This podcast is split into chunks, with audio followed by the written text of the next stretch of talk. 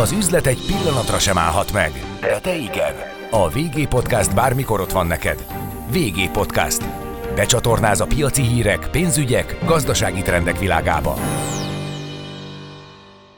Üdvözlök mindenkit, Andor Attila vagyok. A rezsi szabályok, a rezsi csökkentés változtatása felkavarta a háztartási gépek piacát is, azt gondolom, legalábbis fókuszba kerültek a fogyasztások és az energia címkék. Velem szemben Nagy Gábor, a Gorenje Magyarország fehéráru termékmenedzserem. Szia, üdvözöllek!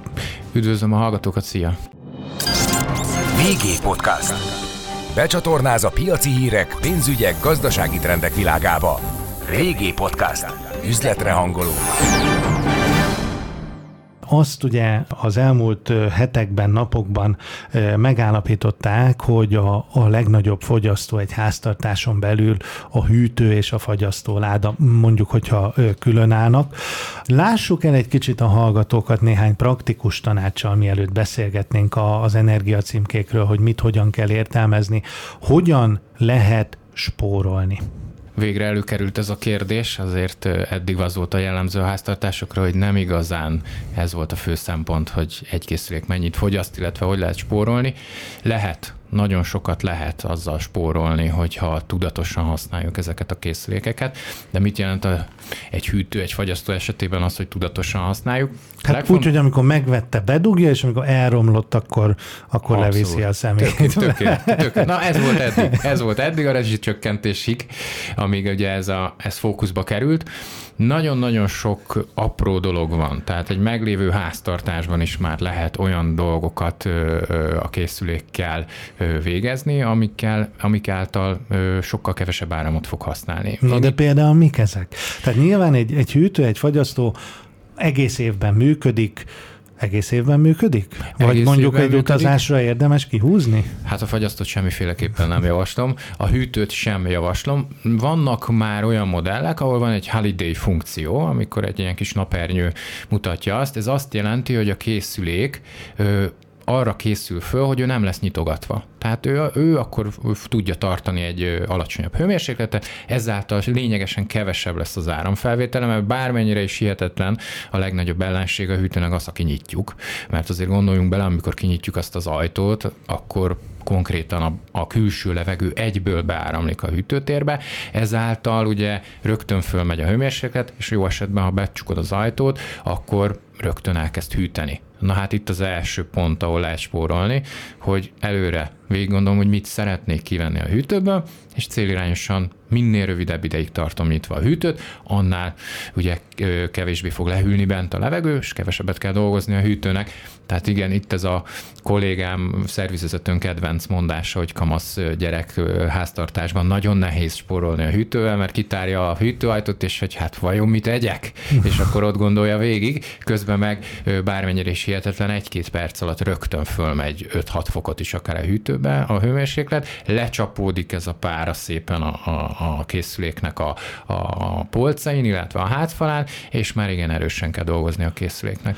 Mennyire ö, nagy ö, baj ez a pára lecsapódás? Ugye alapvetően, ha jól tudom, de hát majd kiigazítasz, hanem kétfajta hűtő van, a hagyományos, nevezzük úgy, aminek áthűl a, a hátfala, és úgy adja le a hideget, illetve ez a levegőbefúvásos, amit nem is kell állítólag leereszteni, ahol rögtön egy száraz hideg levegő megy be a, a hűtőtérbe. Túl egyszerűsítem? Nem, nem mondtad pontosan, de mert minden hűtőnek azzal működési elve, hogy a hátfalat fogja lehűteni, és onnan jön be a levegő, csak amit te mondasz, a fejlettebb hűtőknél már van benne egy ventilátor, amikor minden szinten azonos hőmérsékletű lesz a levegő, mert a régi statikus, hívjuk így statikus hűtőknek, amit nem szabad eltemetni, mert azért ez egy jól bevált verzió, és azok, azok egy jó készülékek. Ott ugye mindig az alsó térben hűvösebb, ezért mondjuk az, hogy alulra be kell tenni a söröket, mert azok jól le fognak hűteni, és fölfele pedig fölfele a meleg levegő, fönt pedig egy picit melegebb lesz,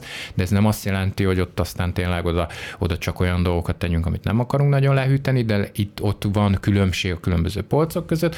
Amikor ventilátorral szerelt a készülék, ott már ilyenről nem beszélünk, illetve vannak a no-frostos modellek, amikor ugye ön leolvasztást csinál lényegűen a készülék, amikor akár a hátfalon ezek a apró kis fagyasztott pontok nem jelennek meg, mert a készülék ezt leolvasztja, ugye egy, egy statikus hűtőben az teljesen normális, hogyha hátfalon te ott látsz egy pici, ugye a pára lecsapódásból adódóan egy ilyen kis fagyott cseppeket, ez teljesen normális, a no nem fogsz ilyet látni. De ez növeli az energiafogyasztást, nem? Hiszen nem tulajdon... feltétlen. Itt, itt a kulcs az, hogy mennyit nyitogatjuk a hűtőt, mert ha nem áramlik be sok pára, akkor nem fog lecsapódni, nem fog lefagyni, és a készülék nem kell magát leolvasztani.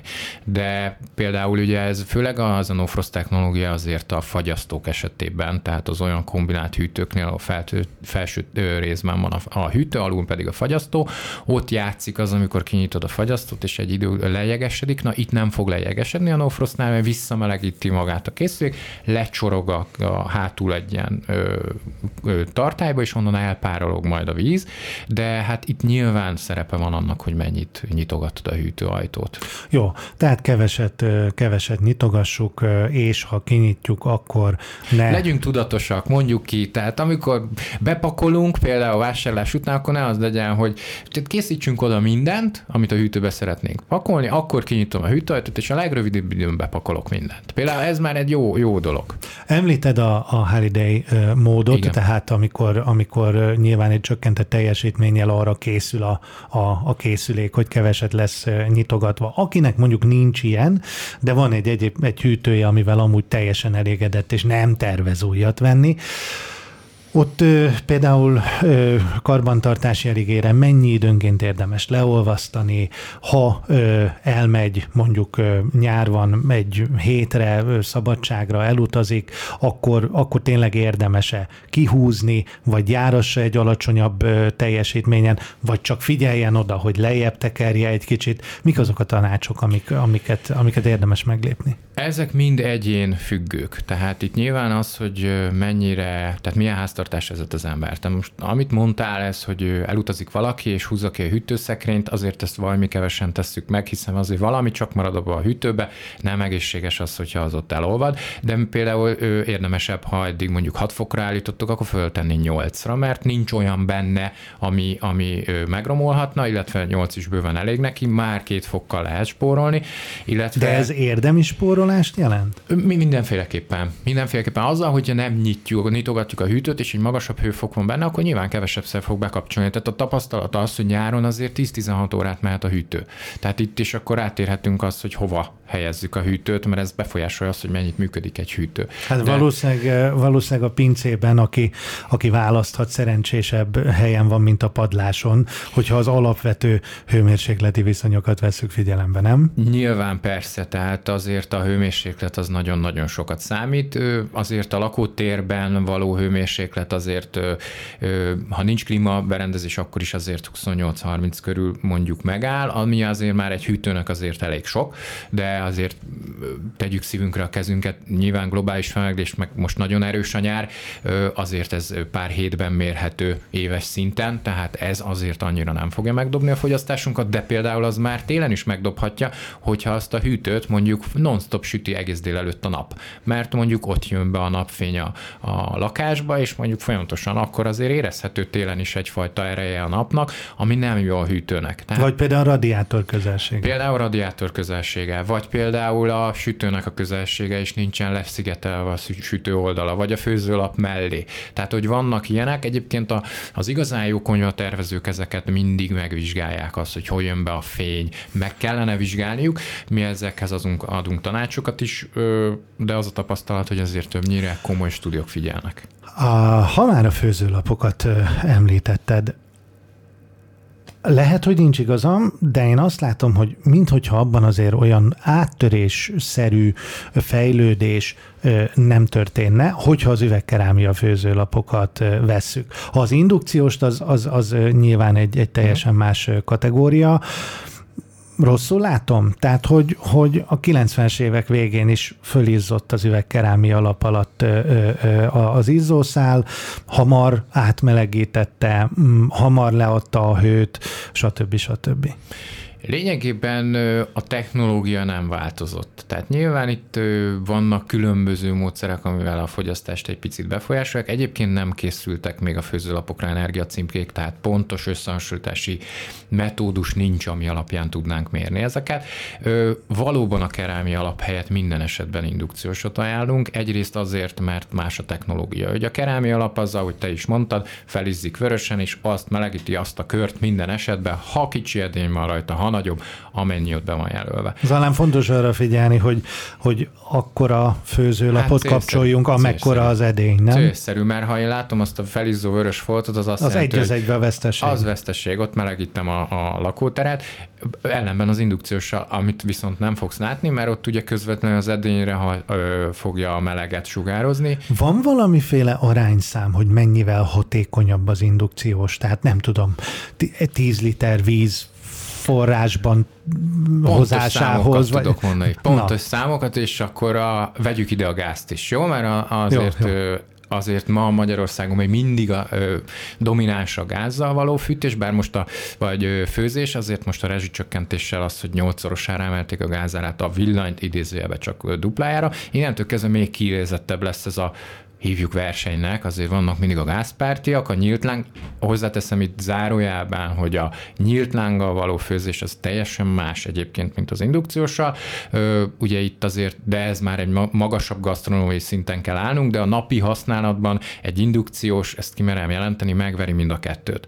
Tehát, hogyha kérted ezt Kényelemben, a példát. praktikumban, hatékonyságban. Kényelemben, praktikumban, gyorsaságban és talán energiafelhasználásban is veri mindegyiket. Itt arra gondolok, hogy konkrét példa, hogy például egy nekünk van egy úgynevezett, nem csak nekünk, minden gyártónak egy úgynevezett Power Boost, egy ilyen ö, teljesítménynövelő funkció, hogy ez pont azért, hogy a, amikor tésztát főzünk, akkor a víz ez mennyi adat tud fölforni, és ö, erre van egy pontos számítás, ez egy ö, megnyitjuk a hidegvíz csapot, és betöltünk 2 liter vizet, akkor le van mérve, hogy az körülbelül 10 perc, mire fölfor egy kerámia főzőlapon. Egy gázfőzőlapon ez olyan 7-8 perc alatt történik meg, és az indukciós főzőlapon már van olyan, ami kevesebb, mint 5 perc alatt. Tehát ilyen 4 Tehát magyarul akkor fél. fele? A kerámiához mindenféleképpen ez a gyorsasága, az energia felhasználása egyébként itt addig beszélünk energia megtakarításról, míg fölfor. Onnantól kezdve ugye a vásárló van döntve, hogy ő mennyi ideig használja. Tehát onnantól kezdve már nem ennyire exakt ez a szám, tehát nem ennyire összehasonlítható, de mindenféleképpen az egységnyi víz fölforrásához felhasznált energia az mindenféleképpen az indukciósnál jobb. Akkor, hogyha tulajdonképpen a képzeletbeli konyhánkon ö, tovább tekintek, akkor talán jön a mosogatógép. És a mosogatógépeken egy bűvös gomb, eco gomb. Én azt gondolom, hogy aki eddig nem nyomkod, tehát most aztán biztos, hogy nyomkodni fogja. Uh, ugye egy zsíros közegről beszélünk, olyan felhasználásról beszélünk, ahol a, a, a a látványos tisztításon kívül valamiféle fertőtlenítésre is szükség van, vagy szükség adódhat. Egy olyan gépről beszélünk, ahol víz van, szivattyú van, hőmérséklet van, vegyszerek vannak, mennyire érdemes nyomni azt az ekogombot, és mondjuk pont a mosogatógépek vonatkozásában mekkora a fejlődés. Nem gondolom, hogy most akinek tíz éves gépe van, az, az rohanni fog cseréért, ha jól működik az a tíz éves gép, de hogyha a számokat nézzük, akkor, akkor érdemes lenne rohanjon? A Eco funkcióval kezdeném. Na most, amikor meg fogja nyomni a az ügyfél az Eco gombot, akkor rögtön el fog sápadni, mert a leghosszabb programot fogja kiírni. Tehát időtartamban. És azt mondja, hogy hogy lehet ez a gép itt fogyaszt a legkevesebbet, amikor ez a program kettő óra fölötti lesz, legalábbis a saját modelljeinkből kiindulva, kettő-kettő és fél óra. És akkor mindenki elsápad, és azt kell tudni, hogy az energia címkén, amit fogyasztást lát, az mindig az Eco programra van szabva. De ez minden esetben így van minden gépnél, mert egy referencia programhoz kötött, és kötött külső térnyezők esetében. Tehát ez fontos tudni, hogy, hogy minden esetben a háztartáson belül nem biztos, hogy az fogja tudni azt a, a, a energiafelhasználást, ami adott esetben rá van írva, hiszen mások a körülmények, illetve más programot használunk. Egyébként az emberek a tapasztalat az, hogy lehet 6-7-8 programos egy mosogatógép, az ember egyet-kettőt használ, de most térjünk vissza az Eco-ra, mert nyilván ez a fontos. Itt azért hosszú ideig fog használni, és itt a legoptimálisabb lesz a fogyasztása a gépnek, független attól, hogy hosszú ideig fog működni. Itt nyilván a fűtéssel és a vízzel játszik, hogy mennyire melegíti fel a vizet, azért van mindig egy tólig, tehát 45 és 60 fok között, vagy 35 és 45 fok között van, de általában az alacsonyabb hőmérséklet, és akkor ide visszatérve azt, hogy hogy mit tudunk tenni érte. Tehát azért a nedves, vizes közegben történő bármilyen, tehát mosás, mosogatás, az mindig a meghibásodásoknak a, a rákfenéje, és mindig a, a meghibásodási arányok ezeknél a készülékeknél a legjobbak. De tudunk érte tenni, tehát karbantartás. Tehát ez egy ilyen varázsszó, mert az autóinkat elhordjuk szervizben, meg odafigyelünk rá, meg olajat cserélünk, addig azért tegye a szívére a kezét az, aki beprogramozza, hogy neki mikor kéne mosogatógépet vagy mosógépet kitakarítania, mert vaj, mi kevés. Igen, kitakarítjuk a mosógépet, amikor már büdös, és már úristen már ilyen darabok esnek ki belőle. A mosogatógépet meg hát amikor talán vannak olyan gépek nálunk is, amikor már kiírja azt, hogy már ki kéne takarítani, és már, De nem indul el, és mondjuk már nem indul el, igen. Tehát és borzasztóan egyszerűen, akár egy magas hőfokos mosással, mosogatással már nagyon sokat tudunk tenni érte, hiszen 60 fok, vagy akár vannak olyan gépek, akik 70 fokon is mosnak, a zsiradékot tökéletesen eltávolítja a csövekből, illetve akár elballagunk bármelyik harddiskontba, és megveszük a legolcsóbb mosogatógép tisztító folyadékot, és azzal át, átmossuk, csodákat tudunk tenni, és hozzáteszem, aki készül nyaralni, az előtte csinálja meg, mert elmegy két hétre, 38 fok van, kiszáradt teljesen a gép, csövek, motor, stb. És nagyon sok esetben kapjuk azokat a panaszokat, hogy igen, letérdel a gép. Mert kiszáradt, két hétig nincs használva, és pontosan, ha csinál előtte egy tisztítást, ez a gond nem lesz. És akkor tulajdonképpen mit tanácsolsz, hogy, hogy ezt a bizonyos tisztító folyadékot, vagy tisztító, géptisztító tablettát, port, ezt hány ciklusonként, vagy hogy érdemes megcsinálni? Én azt szoktam javasolni, nyilván attól függ, hogy mekkora a háztartás, milyenek az egyéni használatok, stb. Aki kevesebbet használja, nyilván ritkábban, de én azért én két-három havonta javasoljuk. De nekünk ugye számlálja a gépeink, és ki is írja, hogy clean. Nekünk van külön program írva például a mosogatógépnél, de a mosógépnél is, ott egy drum clean-nek hívjuk, az egy ilyen dobtisztító program, amikor le kell futtatnod ezt, mert nem enged tovább. A mosó tehát a mosógép esetében ott, hogyha mondjuk valaki 90 fok 90 fokkal mos. Hát én azt gondolom, hogy ma már nagyon kevesen. Nagyon kevesen, pedig kéne. Azért anyáink még a török között ágyneműt, az egy simán bemerték tenni, jó, mikor mindig jönnek a ruhaiparból az emberek, hogy jó, akkor más volt még a szövetszál, és nem ment így össze, de ha csak azért mondom, hogy ha valaki így mosna mondjuk konyharuhát, ilyesmit, akkor ott azért jön az antibakteriális rész is, egy az, hogy kitisztítja a mosógépet is, és a clean funkcionál is nullázza azt a számlálót. Na most tulajdonképpen, ha már a, a mosógépek, akkor Ugye szintén egy olyan minden háztartásban meglévő eszközről beszélünk, ami, ami ahol szintén hő, víz, vegyszer, stb. megtalálható. Mondjuk, hogyha megnézzük egy 90 fokos programot, hányszor fogyaszt többet egy napi használatú, mondjuk 30 foknál, ugye most már 40 nem nagyon van, mhm. levitték 30-ra, sőt sok esetben a 20, nem tudom persze, Az hogy a, hidegmosás, igen. mennyire optimalizálták hozzá a mosószereket a gyártók, de ez most más lapra tartozik, hát sokkal több az energia, nem? Ahogy nő a hő. Nyilván, nyilván. Tehát a mosógép esetében a, a fogyasztást az befolyásolja, legjobban az befolyásolja, hogy hány fokon mosunk. Nyilván most már az új energia címkékkel egyébként tökéletesen ki tudjuk számolni, hogy egy mosás az nekünk hány kilovattórába fog kerülni. És a kilovattórát azt meg ugye fel tudjuk szörözni, most boldog-boldog. Jó, hát az energia címkékről még mindenképpen beszélünk, de Csak hogyha... hogy azt mondom, hogy az is egy referenciaprogram alapján van, és innentől kezdve nyilván, hogyha valamit 30 fokra kell, vagy 90 fokra melegíteni, ez nem ugyanaz. Tehát innentől kezdve nyilván szignifikánsabban több energiát fog ö, felhasználni, de mosógép esetében például ezt úgy tudjuk kiküszöbölni, hogy nem kettő darab pulóverrel indítjuk el azt a mosást, hanem szépen telítesszük a gépet. Tehát, mert a mosógépek esetében ugye 8 kilós szegmens az, ami nagyon szépen nő, és folyamatosan az emberek most már inkább fókuszálnak a 6-tól fölfele inkább 8 kilósnál, de ha 6-nál maradunk, mert mondjuk keskeny mosógépről beszélünk, a 6 kiló ruha száraz ruhát jelent.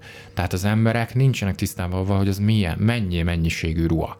Tehát Egyébként műszakmobeliek is voltunk egy tréninggel, amikor az új gépeket vezettük be, és kihívott a tréner, és mondta, hogy pakoljuk teli a gépet, 8 kilós volt. Teli pakoltuk, mondták, biztos teli van? Mondtam, hogy már nem tudok többet beletenni. Lemértük, és 7 kiló ruha volt. Tehát még egy kilónyi ruhát bele tudtunk volna tenni. Tehát, hogy azért mondom, hogy... Jó, tehát egy jó kihasználás. Abszolút. És mosógépnél a karbantartás, mosógépnél a gyors programok, ez a félórás, 30 fokos, stb. Ezek, ezek, ezek mennyire fontosak, meg mennyire adnak lehetőséget a, az élettartam megnyújtására, meg a spórolásra? Az élettartama, a, most egy gyors program nem fogja az élettartamunkat megnövelni, ellenben viszont itt is előjön a tudatosság az energiatakarékosság szempontjából, hogyha nem annyira szennyezettek a ruhák, akkor fél órás mosás is tökéletesen elég lesz neki. Tehát innentől kezdve megint energiát tudok meg, megtakarítani. Amikor már összekeverem a nagyon szennyezetteket, meg stb., tehát hogyha jobban válogatom szét, akkor ezzel szerintem nagyon jó energiát meg lehet takarítani. A tisztítás szempontjából meg igenis befolyásolja azt, hogy, hogy a fűtőszára mennyire rakódik le mondjuk a vízkő, stb. Mennyire hatékony, tehát nagyon fontos. Tehát De ez, ez érdemes használni ezeket a vízlágyító porokat? Hát nem feltétlen. Tehát azért erre vannak olyan megoldások, például mosogató, mosógép tisztító, ami a vízkövet is el fogja távolítani. Tehát most nyilván meg fognak engem ezért kövezni a megfelelő gyártók, mert ugye le vannak szerződött cégekkel, nem feltétlen. Mint ahogy a mosogatógép tablettában sem feltétlen ajánlom azt, ami a 83 az egyben. Amit inkább ajánlok helyette, az a gél vagy a por. Tehát a gélt azt te tudod szabályozni, hogy mennyit teszel bele, és hogyha nincs teljesen teli, akkor nem teszel annyit. A por szintén, míg a tabletta esetében az fix, hogyha te csak fél töltettel mész. Tehát ezért. És mi a helyzet a szárítógépekkel? Ugye kevesebb háztartásban van még, de szerintem terjed, de hát erről valószínűleg azért te hitelesen tudsz beszélni.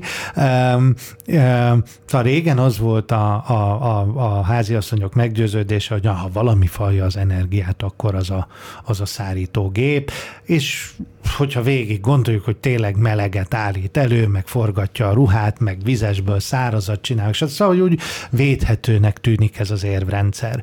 Mi az igazság, és mik a tippek? Igazság az, hogy azért ő egy, egy komoly fogyasztónak minősül. Tehát azért ott, bár a hőszivattyús technológiával nagyon sokat javítottak az energiafelhasználáson, ugye eddig volt a kondenzációs verzió, azért ott, ott kőkeményebb energiaosztályos készülékek, illetve ennél rosszabbak is voltak a piacon. Nyilván az EU szabályozással ezek változtak. A az újak már nálunk is például már 3 pluszos elérhető, ott még nincs ez az új energiaszabályozás, ez majd jövőre fog jönni, ami, amiről majd később fogunk beszélni.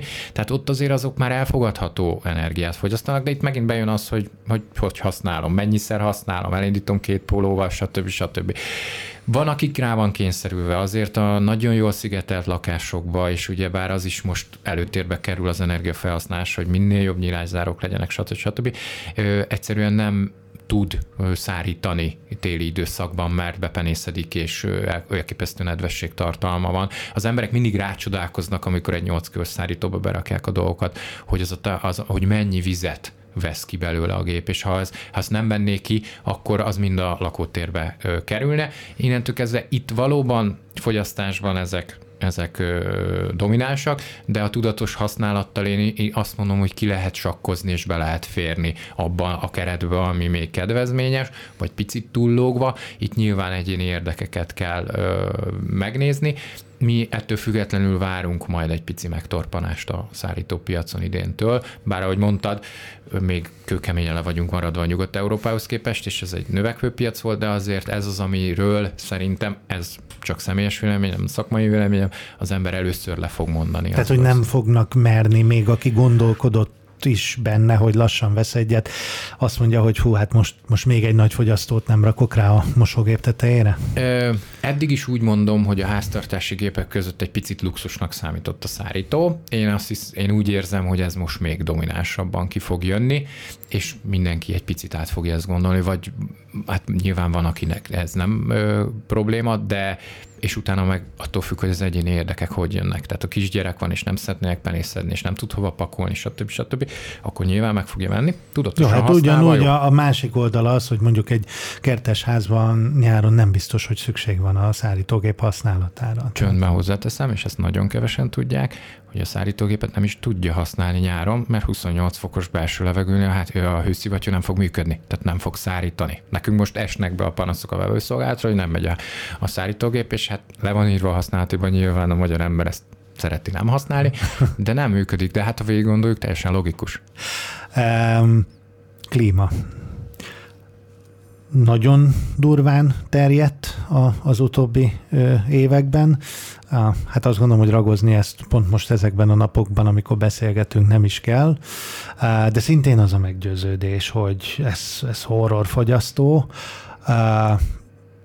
Ugye régen nem nagyon lehetett velük fűteni, most már fűteni is lehet, az áramára. A rezsicsökkentett mennyiségen túl gyakorlatilag duplázódott, a gáz nyolcszorozódott, és én szakmabeliektől hallottam, hogy nagyon-nagyon hatékonyan fűtenek is már a modern klímák. Tehát, hogy fűt, persze, hogy fűtenek, de hogy, hogy tényleg ugye itt is egy inverteres technológia van, és, és hatékony gépek bizony érdemes velük gondolkodni, vagy bennük gondolkodni ősszel télen is. Mi a helyzet? Hogy látod? Én nem vagyok a klímaüzletágban sem ennyire se benne, ezt előre elmondom, de azért nyilván hallom a kollégáknak a beszélgetéseit erről, illetve vannak azért kapcsolatok. Mindenféleképpen én úgy látom, hogy robbanásszerűen fejlődik a klíma energia felhasználás terén, tehát már nagyon komoly technológiák vannak, és, és tényleg az áram felvétele az évekkel ezelőtti akár 10-12 éves klímákhoz képest jóval kevesebb. Itt is egyrészt karbantartás, ami nagyon fontos, mert a hatékonyságát azt is befolyásolja, illetve itt, itt kiemelten fontos az elhelyezés. Tehát itt, itt az, hogy én otthon úgy gondolom, hogy ott, ott lenne a helye, mert ott tök jól néz ki, meg szerintem ott fogja teljesen jól befűteni, vagy lehűteni azt a teret, ezt minden esetben bízzuk szakemberre. Tehát a szakember az, aki a légtömeget meg tudja állapítani, meg tudja állapítani, hogy oda mekkora klíma kell, mert ha alul tervezi az ember, akkor zabálni fogja az áramot, mert folyamatosan mennie kell, hogy azt az ő hőfokot tudja biztosítani.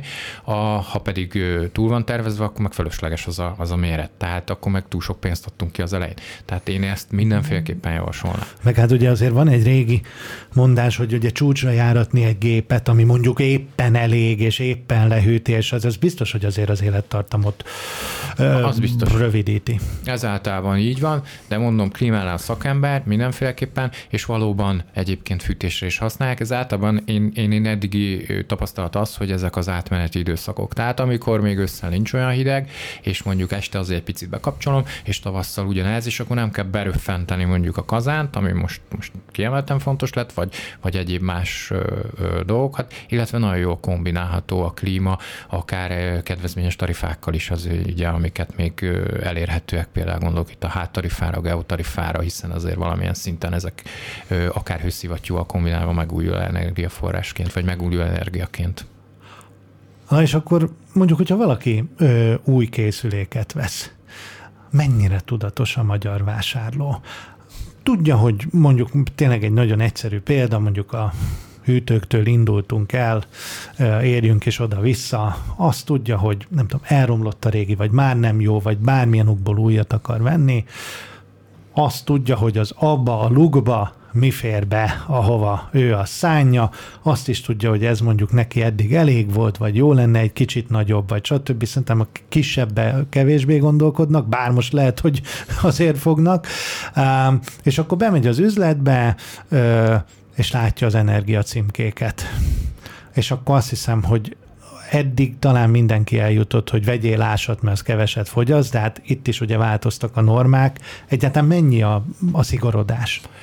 Érdekes a visszatérve a magyar vásárló mennyire tudatos. Tehát finoman fogalmazva van hova fejlődni. Tehát, hogy azért a magyar piac nagyon-nagyon árérzékeny, és az ár az, ami a domináns, és, és ez az első. Bár már nagyon sokan fogyasztó van, aki nagyon körültekintően vásárol, műszakilag és energiacímkével is. A tapasztalat most az a boltokból a visszajelzés, hogy egyre több az érdeklődés arról, hogy mennyit fogyaszt, és próbálják kiszámolni, és összehasonlítgatnak. Például a televízió esetében is, hogy mennyit fogyaszt a tévé, mert hogy ezt is tudni szeretnék, hiszen azért a, a nagyon sok háztartásban háttérzajként megy, a tévé nagyon-nagyon sok ideig megy, tehát fontos. Amint beérünk a boltba, azért nyilván a, a, az a legfontosabb, és ez a szabályok is így szólnak, hogy ki kell tenni az energiacímkét. Tehát az ember ott, ott világos képet kap arról, hogy ez a gép ez hova kell besorolni. Én azt szoktam mondani, hogy 10 pluszos gépek esetében érdemes megnézni azt, hogy lecserélem egy újra. Tíz évvel ezelőtt azért még A energiaosztályos gépek mentek, azok voltak a legjobbak, és az akkori energiacímkéhez képest is voltak B-s, C-s, D-s készülékek, ami mostani mostani metódus szerint már nem férnek rá az energiacímkére, tehát hogy érzékeltetve. Az energiacímke azt hiszem F, F-ig van, vagy G-ig van kinyomtatva. G-ig van minden... kinyomtatva, és az F az még működhet, és az F lesz az a következő, ami el fog esni, és jön az E. De ez nyilván megint, tehát ez készülék függő. A hűtés esetében nem nagyon találkozunk most az új energiacímke alapján A energiaosztályossal. Na, ez szokott lenni a fő probléma, mert hogy kettő évvel ezelőtt megváltoztatta az Európai Bizottság az Európai Unió az energia címkéket. Hozzáteszem, hogy a legfontosabb az volt, és az vezérelte őket, hogy ezek átláthatóbbak, érthetőbbek legyenek a fogyasztóknak, hiszen mindenki emlékszik még arra, amit te is mondta, hogy A plusz, A2 plusz, A3 plusz, meg már ilyeneket is láttunk, hogy A3 plusz mínusz 20 százalék, tehát hogy nem lehetett összehasonlítani a gépeket, ezért azt mondták, hogy újraírjuk, és megcsináljuk G-től A-ig. Na most ezzel... De pi- mondjuk akkor ezt úgy kell elképzelni, hogy egy 6-8 éves A pluszos hűtő, az most egy, egy F-es hűtő? Ez pontosan így van. Tehát pontosan így van. És akkor. ez a baj, és ezzel egy picit keveredést okoztak a piacon, mert eddig az ember kiment, és azt látta, hogy nézd már A pluszos, ez majdnem zöld, vagy már a zöldnek az eleje, a világos zöld. Most ugyanezt hűtött meglátja, és ez piros.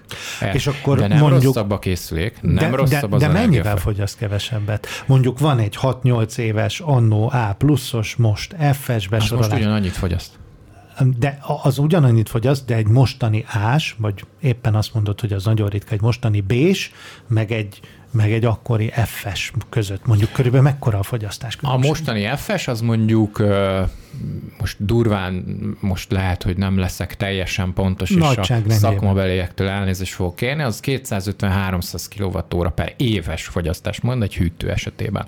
Az ES az már olyan 220-240 között fogyaszt éves szinten. Na most ehhez mértem mondjuk a B energia osztályosok azok már bemennek 200 alá, tehát 150-170. Most tippelek, lehet, hogy 120-130, mi már fejlesztettük, és vannak B energiaosztályos hűtőink, de jelen pillanatban akkor az árszakadék egy ES és egy B-s között, hogy nincs rá, nincs rá kereslet. Tehát én mm, érzékeltetve most, ha valamit csak mondok egy számot, 100 ezer forint, mondjuk az E-energiaosztályos, akkor közel a duplája, vagy legalább 190 ezer lesz a bés.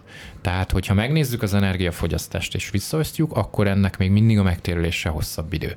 Azonban, hogy ne lombozzak le mindenkit, azért egy 15-20 éves készülékhez képest viszont már nagyon szignifikáns a különbség, azt már érezhetően havi szinten fogjuk a villanyszámlánkon érezni. Uh-huh, uh-huh.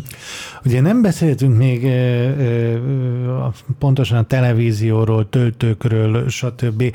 E, azt gondolom, hogy itt azért összességében e, kisebb fogyasztókról van szó, egész egyszerűen a, a, a, a használat mennyisége miatt, meg hát most azt gondolom nem kell hosszan ragozni, hogy egy telefontöltő miért fogyaszt kevesebbet, mint egy szárítógép, e, de, de azért itt is vannak praktikus tanácsok, e, ahogy, ahogy csökkenthető e, mondjuk a, a fogyasztás. Itt mennyire érdemes figyelni például a kibekapcsolásra?